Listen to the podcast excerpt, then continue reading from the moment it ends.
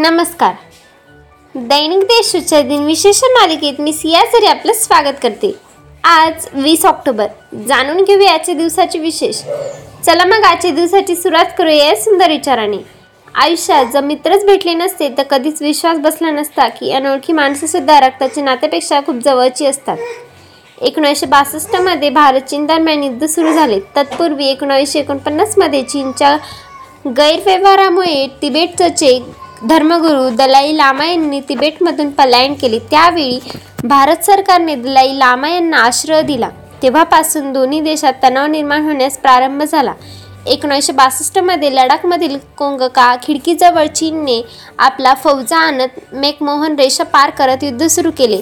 या युद्धात भारताला मोठा पराभव पत्करावा लागला. या युद्धात चीनने भारताचा मोठा प्रदेश गिळकृंत केला. तो अजूनही त्यांच्याकडेच आहे.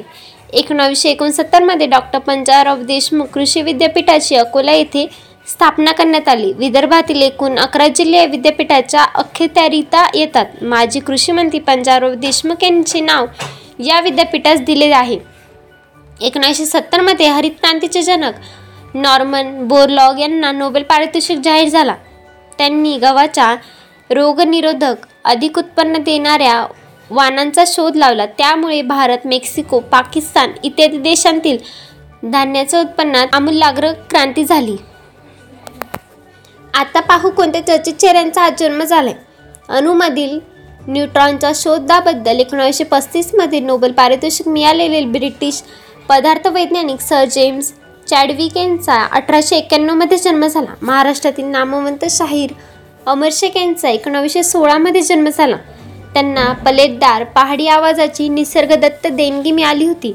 तसेच मराठी लोकगीतांचा समुद्र वारसा आईकडून लाभला होता. क्रिकेटपटू समालोचक व खासदार नवज्योत सिंग सिद्धू यांचा एकोणीसशे त्रेसष्टमध्ये जन्म झाला. एकोणीसशे त्र्याऐंशी ते एकोणीसशे नव्याण्णव या कालखंडात एकावन्न कसोटी व एकशे छत्तीस एकदिवसीय आंतरराष्ट्रीय सामने ते खेळले. वीर नफ नजफगडचे नवाब नावाने ओळखले जाणारे आधुनिक क्रिकेटमधील मास्टर वीरेंद्र सेहवाग यांचा एकोणीसशे अठ्ठ्याहत्तरमध्ये जन्म झाला. भारताकडून कसोटी तिहेरी शतक व एकदिवसीय सामन्यात दुहेरी षटक करण्याची कामगिरी त्यांनी केली. आता स्मृतिदिनानिमित्त आठवण करूया थोर विभूतींची. प्रतिभावना गायक अभिनेते व संगीतकार कृष्णाजी गणेश फुलबंदरीकर तथा मास्टर कृष्णराव यांचे एकोणीसशे चौऱ्याहत्तरमध्ये निधन झाले. मास्टर कृष्णरावांनी धर्मात्म वहा.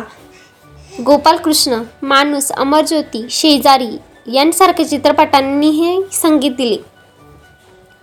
पत्रकार युद्धशास्त्राचे अभ्यासक दिवी तथा पंडपत्त गोखले यांचे एकोणीसशे शहाण्णवमध्ये निधन झाले.